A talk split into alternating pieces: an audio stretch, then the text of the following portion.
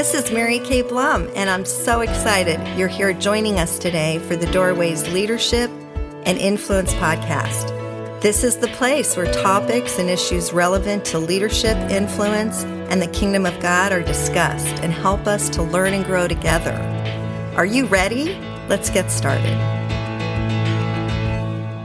Welcome to our podcast. I'm Rick Shields, your host and director of the Doorways Leadership and Influence Network. Our guest on this episode is Robert Benson, the president of RFB Coaching. Robert works with owners and executive teams to help grow their businesses. He focuses in the areas of vision, strategy, leadership, and sales. In his 20 years as a consultant, he's delivered customized interventions to corporate clients, both nationally and internationally. And though he mainly works with owners, executives, and senior managers these days, he is equally comfortable working with superintendents, supervisors, leaders, and operators. So thank you, Rob. Robert, I, I've known you for so many years as Rob and yet Robert also. I may go back and forth, but thanks for joining us on this episode. Either way, I'm uh, uh, happy to be here. Just don't call me Robbie. That was just my grandmother. She was the only one that was allowed to get away with that. Hey, when I ask you to join me for this episode, I ask if we could talk about decision making. I know some who just abhor that whole idea of making a decision. One of the things I'd like for you to address, if you would, is this simple question Does it matter? Is decision making important? Only to the degree that the particular decision matters to you. And there's a significant difference between alternatives. So if, uh, hey, where do you want to go for lunch, Rick? Now, yeah. that decision, that deci- that is a choice, but it's a decision that doesn't matter unless you're a celiac. Oh, unless sure. you have some kind of health issue that really restricts that. And all of a sudden, it went from a non important decision to something that's very important. And if it's unclear about the alternatives, sometimes the alternatives are very obvious. I can only go to this one particular place because it has the particular, I, I, know that it has no gluten anywhere in the restaurant. Uh, sometimes, if those alternatives are, aren't clear, then that really calls for us to be deliberate about our decision making. So, long and short, some decisions matter, some don't. But most of the time, we know that, right? If you're going to send yeah. your kid which college, what career you want to do, who you're going to hire, who's going to succeed you in the ministry. Those are all important decisions we need to slow down for. So it matters because it depends. well, it depends how serious it is, is why it matters. Yes, exactly. It's how serious is it? It's it's what the potential outcomes are and how much those tie to your goals, your future, your present. So what do you think? Is it easier to make a good decision or easier to make a bad decision? Okay, what do you think? I think it's easier to make a bad decision personally. Uh, I think it's easier to make a bad decision. And again, so let's let's restrict our field. We're now talking about the kinds of decisions that do matter. We're not talking about where do you want to go for lunch. We're talking about career. We're talking about next hire. We're talking about best software program. These are the kind of things that people tend to choose based upon bias and hunch. Mm. Biases are part of human wiring. They're the natural shortcuts we make, we learn over time because it eases our decision making, it speeds it up. Most of the time, biases uh, uh, help us well. We, so, one bias to, to use a it's this is not technically one, but when you walk up to a one way street, you know to just look in a particular direction. That's a shortcut that your brain knows, and it saves you the effort of looking both ways so you can make a more rapid decision. Branding is all about building in a bias, right? No, so you sure. get a particular name in your head that when it comes to when it comes to hotels, I happen to now go to Hilton. Good branding on their part. It's not to say that the Marriott down the road might not be better, but that brings back to your question, which is easier. Well, if all other things are equal, again, if it's not a huge one, it may not matter but oftentimes, when it does matter, rather than slowing down, rather than thinking through what do I really want? What are the risks involved? Because there's risks involved in every choice and with each alternative. I just kind of go with my gut. And more often than not, That just means I'm just going with the biases of which I'm unaware. Yeah. I uh, tend to overthink my decisions in the first place. And then afterwards, I go back and I often end up with buyer's remorse as well. Overthink and then af- afterwards go, I should have thought that through well enough, but I didn't. And that's, and I think that's why many people have such a struggle with making decisions. Well, so there's so many things. I mean, so much about how people have been taught to make decisions kind of sets you up to do that, Rick. So a typical way of, hey, I've got two alternatives. Well, what should you do? Well, let's list the pros and cons of each. That's a common decision making tool. What pros and cons doesn't do is it it you have a whole list of a whole list of good characteristics and a whole list of bad characteristics. But some of those are more important and more crucial to what it is you actually want to achieve or not. But we're simply tossing them out there, and then whichever has the longer list, we go to. If it has this must be good, yeah, they're more. This yeah. must be good. So we spend our times in inefficient ways of thinking decision making once you understand the process of it is actually it's not hard to do. It may be hard to get the information that you know you need to get to make a good decision. But the actual what should i be thinking about? What should i be addressing? What should i be trying to discover so that i can make a good decision is actually very easy and it becomes intuitive over time. So help us. If it's so simple or should be simple walk us through this all because right, it seems so, to be a bigger struggle sometimes than other times. And we just, what do we need? What are the tools we need to make a good decision? Decision making is very much uh, subjective in the sense it's always me trying to meet my needs based upon the resources that I have today and what I'm trying to acquire. So for me to make a decision about best transportation and Jeff Bezos to make a decision about best tra- transportation, Two there's different not, things. It's there's not one objective answer. So decision making is always subjective to the person. Sure. Okay, so what am I trying to decide? Uh, you come up first with so let's stick with that buy a new car as an example yep you know what that's the smartest thing for me i'm going to buy a new car based upon uh, where i am in life i need to provide transportation for myself and we've got to travel long distances the second thing that you do once you know that, you ask yourself before you start going out and looking at the world of new cars, what should this car do for me? So the second step is yeah. your criteria before you actually look at them, because here's the other another pitfall in decision making. We say, buy an, uh, I'm gonna get, get a new car, and then, well, we already kind of know the one that we want, mm-hmm. right? And so then we go, I go for this red sports car. And then I try to develop all of the reasons to justify what I want. I get what I want. And then I go explain to my wife, honey, we, you know, Melissa, we just gotta have this new red sports car. Am I the only person that has ever done that before? okay. No, no. No. Yeah. Yeah. So, so, but, but what happens if I keep going with that? And, and actually I have done that. Why do I, I use cars so often? I've made one of my worst choices ever was an emotional choice on a car that I was buying. So backing it up and saying, I want to, so I need a car that has gas, good gas mileage. I need a car that uh, fits into a, a, a small garage. I need a car that will seat at least four.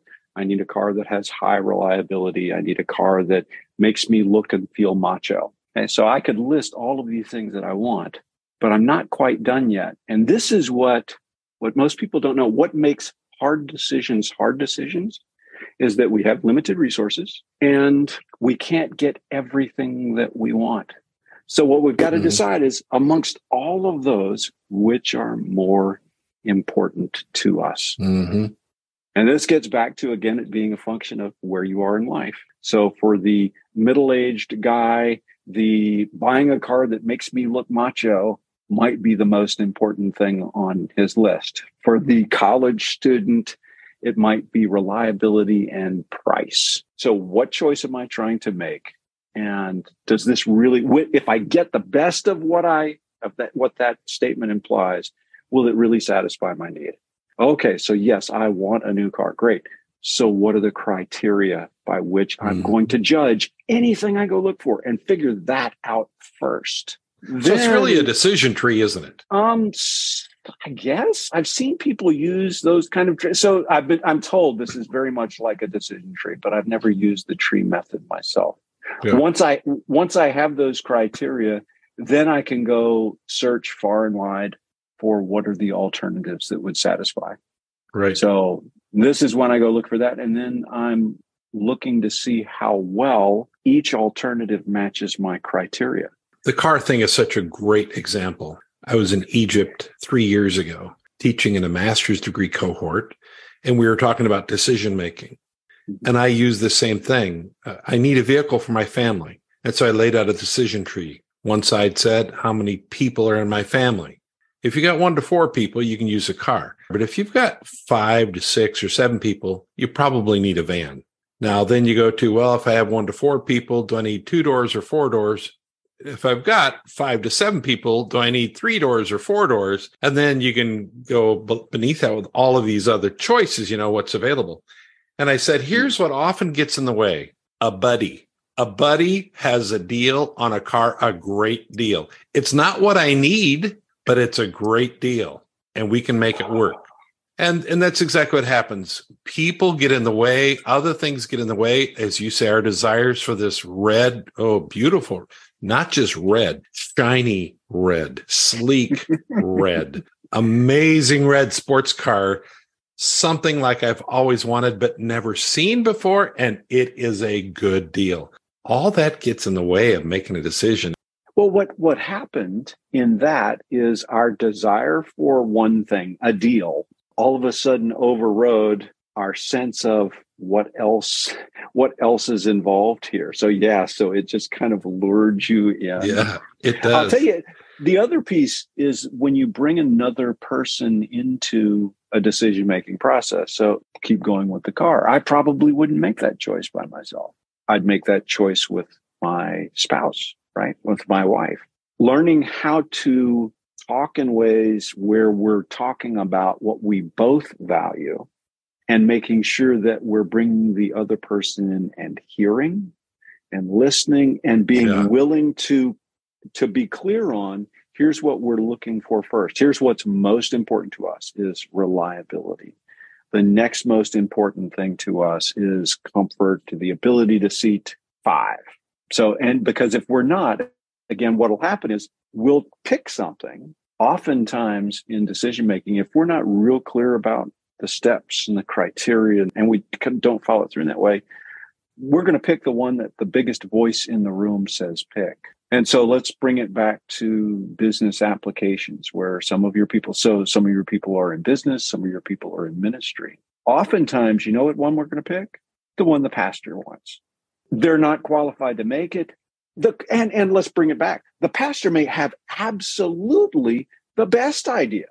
But if everybody's going to be on board with that, we need to make we, we need to walk through these steps. We need to be clear on what why we're deciding what we're deciding. What is this supposed to get to us? And are we all in agreement about the decisions we've already made? Are we all in agreement about, yeah, here's what we hope to get? here's the relative importance of those criteria. Because if we don't, that's where friction comes in, and that's where power games kind of take over and win the day. And then the biggest voice or the loudest voice in the room, because people just don't want to deal with it. And then we're stuck with something that maybe doesn't meet our needs at all. And people are angry about having been brought into in the first place. So there, yeah. there are uh, lots of pitfalls when we're talking about group decision making that can be avoided if we're all clear on the process that we're going to take.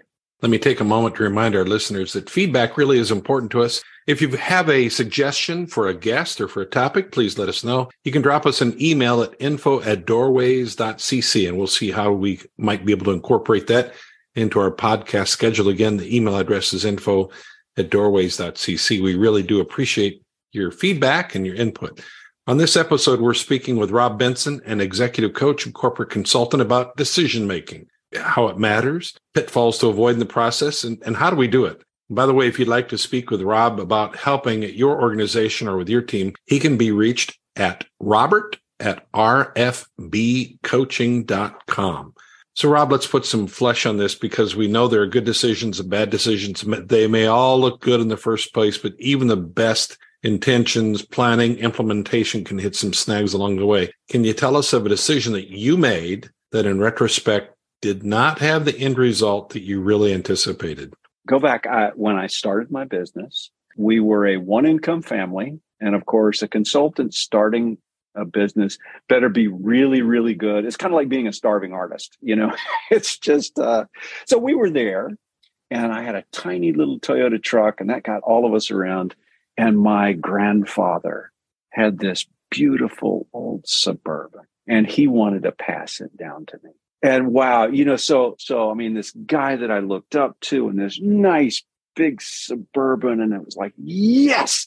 And this is going to be so wonderful and i'm going to feel also big and macho in this nice big truck. Well not knowing any of this at the time what did i go on? I'm, I'm running on adrenaline. Uh, you know i'm running on a little bit of pride and emotion. I'm making this choice to get rid of my very reliable toyota pickup and to take the suburban which oh by the way did i tell you had been sitting up on blocks for mm. two years. And my parents put who loved me put in a couple of grand into it to uh, get it running again. Well long and short a suburban that's been sitting up for years it, it's never going to be it's never going to live again. And i poured money hand over fist until i could i finally got rid of it and it, it uh, had made me at the little bit of money that i had we were now paupers that was that was pretty miserable. Well, I know you know how to make good decisions because I know your family. I know your wife, Melissa, beautiful gal, uh, mm-hmm. just an amazing woman. We're up against the clock here, so I want to ask you this: If you could summarize our time together right now, what would you say in summary? What would you tell us? Good decision making honestly comes down to asking yourself, what do I really want understanding that in complex decisions, you're not going to find the perfect thing that you want. So you've got to understand yourself and you got to be willing to give and take and to clarify what will give you the most of what you want. Again, to go less. And here's, I'm going to speak out of both sides of my mouth, Rick, because the one thing we haven't talked about is prayer and peace. The reason I hesitate is so, so often those are excuses for me doing what I wanted to do anyway. Oh, I just, you know, I'm going with my gut. But if you are Christian and this is important, then I do encourage you after you've done a rigorous way of thinking through what do I want? You've laid out the criteria. You've really gone to, to examine which of these alternatives tend to give you. You've thought about risk. So you come up with what you think is your best choice.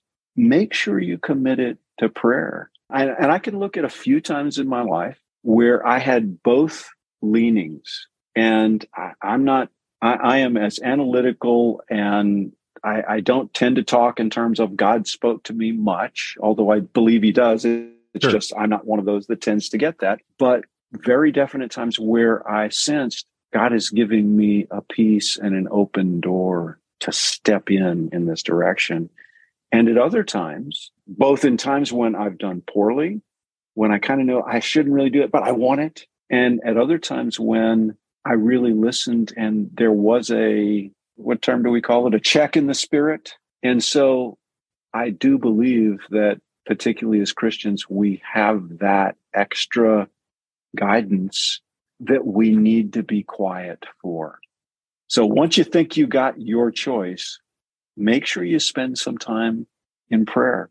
Make sure you do what what we were taught in church. Bring it bring it before a brother or sister that you respect who can give you some outside counsel and then listen. That's the important that's thing. Right. Particularly listen. if they're telling you something that you don't want to hear, that's the time to go, "Hmm, maybe I need to slow down. Maybe I, there's some things I'm not saying." I hope you enjoyed our podcast, and I hope that you'll join us on future episodes. Please follow us or subscribe so you can be notified when new podcasts are released. Until next time, this is Rick Shields, and on behalf of the Doorways Leadership and Influence Network, this is my prayer for you May you have rest when you need it, strength when you want it, and joy when you least expect it. Until next time, may the Lord bless you as you follow after Him. Thanks for listening.